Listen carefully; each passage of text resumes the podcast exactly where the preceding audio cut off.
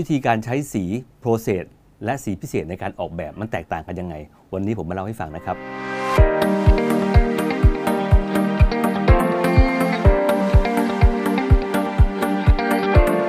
ก่อนอื่นคุณต้องเข้าใจคำว่า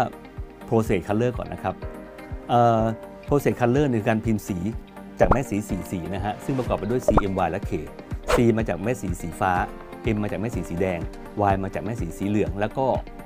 K มาจากแม่สีสีดำครับสีสีเนี่ยผสมกันทำให้เกิดภาพหลากหลายสีเป็นล้านสีนะฮะแต่ว่าความต้องการของมนุษย์เรามันไม่เพียงพอเพราะว่า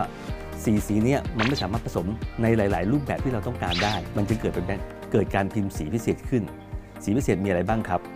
ไม่ว่าจะเป็นฟ้าสด แดงสด เขียวสด เหลืองสด ม่วงสดอื่น ๆ ที่มันจะสดกว่าปกติ และรวมไปถึงสีเมทัลลิก สีฟลูออเรสเซนต์สีสะท้อนแสง ซึ่งสีสีสีทั่วไปไม่สามารถผสมได้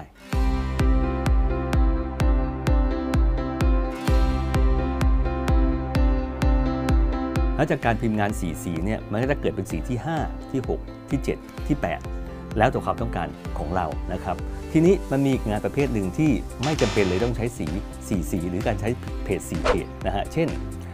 งานพิมพ์โลโก้ งานพิมพ์นามบัตร หัวจดหมายเซเ n อรี่หรือจะเป็นพวกใบเสร็จต่างๆนะฮะงานพวกนี้หนึ่งถึงสองสีก็เพียงพอ เพราะฉะนั้นเนี่ย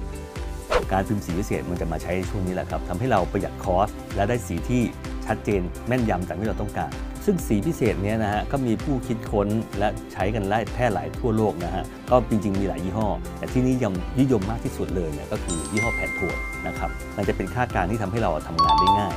แล้วก็วิธีการใช้งานของสีพิเศษเนี่ยก็คือ